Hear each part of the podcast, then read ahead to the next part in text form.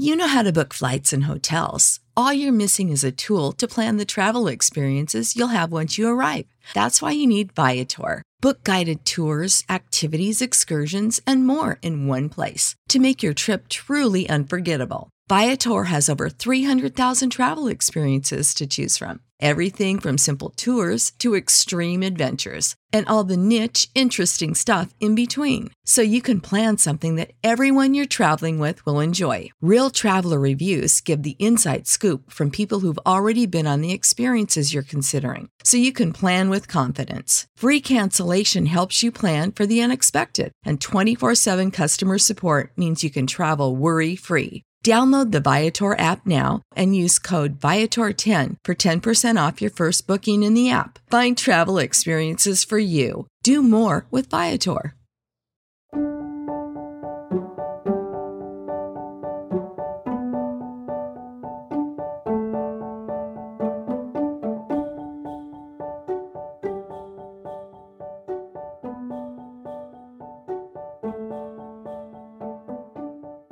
Hello, everyone. Welcome to Revived Devos.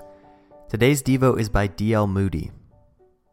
A few years ago, a man left England and went to America.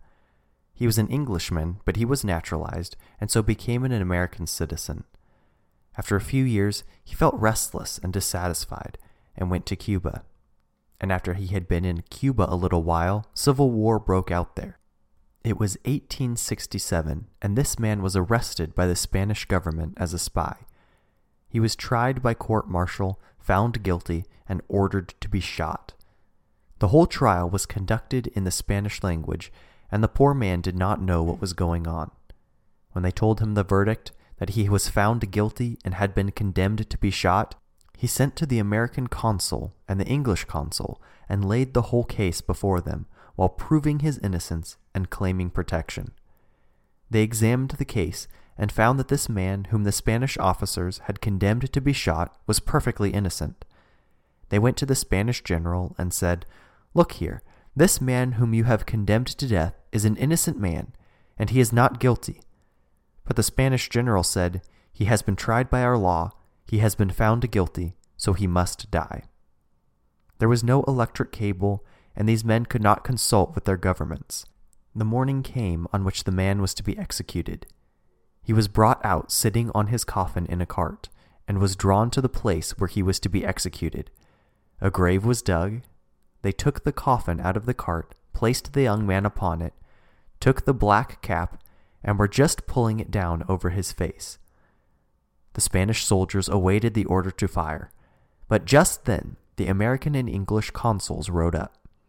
The English consul sprang out of the carriage and took the Union Jack, the British flag, and wrapped it around the man. And the American consul wrapped around him the Star Spangled Banner, and then turned to the Spanish officers and said, Fire upon those flags if you dare. They did not dare to fire upon the flags. There were two great governments behind those flags. That was the secret of it. He brought me to the banqueting house, and his banner over me was love. His left hand is under my head, and his right hand does embrace me. Song of Solomon 2 4 and 6. Thank God we can come under the banner today if we will. Any poor sinner can come under the banner today. His banner of love is over us. Blessed gospel, blessed precious news. Believe it today and receive it into your heart and enter into a new life. Let the love of God be shed abroad in your heart by the Holy Ghost today. It will drive away darkness. It will drive away gloom. It will drive away sin, and peace and joy will be yours.